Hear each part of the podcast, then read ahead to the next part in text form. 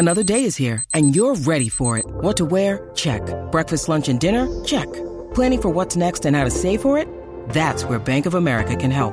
For your financial to-dos, Bank of America has experts ready to help get you closer to your goals. Get started at one of our local financial centers or 24-7 in our mobile banking app. Find a location near you at bankofamerica.com slash talk to us. What would you like the power to do? Mobile banking requires downloading the app and is only available for select devices. Message and data rates may apply. Bank of America and a member FDIC.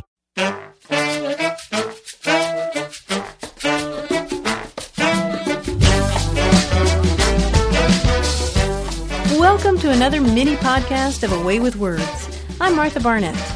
My co host, Grant Barrett, is off at the zoo. He said something about going over there to look for part time work teaching English as a second language to parrots.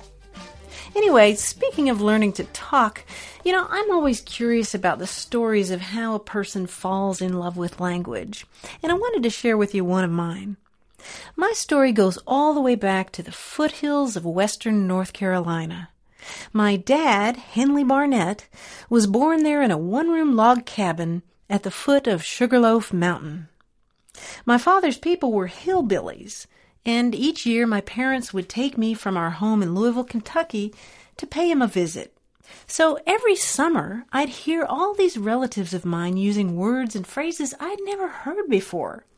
They say things like, I reckon, and over yonder, and he was a goin' to church. They'd use the word fetch instead of get. And for the past tense of fetch, they'd say fotched, as in, he fotched me the rifle gun. And from the time I was very small, I'd hear my Aunt Mazo, that's M-A-Z-O, Aunt Mazo, say things like, Martha Ann, you want me to fry you up some liver mush? And, no, you don't want to drink that milk. It's Blinky. Blinky, I wondered. The milk is Blinky? Why did Aunt Mazo say it was Blinky? Well, it turns out that in that part of the country, milk that's blinky is milk that's gone sour. It's an idea that may derive from the folk tradition that sour milk is the result of witchcraft, specifically the evil eye. And of course, then there's the fact that if you're unlucky enough to sip sour milk, you're going to wince and blink a lot. So imagine what it was like for me, this little budding word nerd, to be immersed each summer in this whole new way of speaking, to hear my own relatives speaking a kind of English, but not the one that I knew. I'm reminded of all this whenever I browse through one of my all time favorite reference books. It's the Dictionary of Smoky Mountain English, edited by Michael B. Montgomery and Joseph S. Hall. Now, this is a scholarly work, but it's very accessible, and it gives you a whiff of the poetry that is Southern Appalachian English. Now, notice I said Southern Appalachian, which is the way you pronounce it in that part of the country. If you flip through this magnificent volume, you'll find a whole passel. That's another word my dad used to use. A whole passel of delicious expressions like blue snow, brag dog, and chatterack. You'll discover that a cackleberry is simply an egg. You gotta love that, going out to the hen house to gather cackleberries. And you'll learn that a clodbuster is simply a heavy rain, also known, of course, as a frog strangler or a gully washer.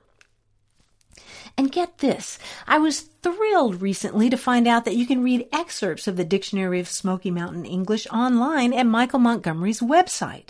And here's the best part you can also hear audio of native speakers of Southern Appalachian English recorded by a researcher back in 1939. Now, this is a real linguistic treat. There are recordings and transcripts to go with them. And it's been so long since I spent a summer in North Carolina. I have to tell you, I got chills listening to it just now. It's like when you catch the scent of something and it instantly whisks you all the way back to childhood. If you'd like to hear some of these gorgeous recordings and read the transcripts, you'll find a link at our website. It's waywordradio.org. That's wayward as in way with words, waywordradio.org. And while you're online, why not write to us? Our address is words at waywordradio.org. Or you can always call us with your questions about language. The number's 1 877 929 9673. Thanks for listening, y'all. I'm Martha Barnette. Support for A Way with Words comes from ThinkMap, maker of the Visual Thesaurus, an interactive dictionary and thesaurus. The Visual Thesaurus brings language to life. Learn more at visualthesaurus.com.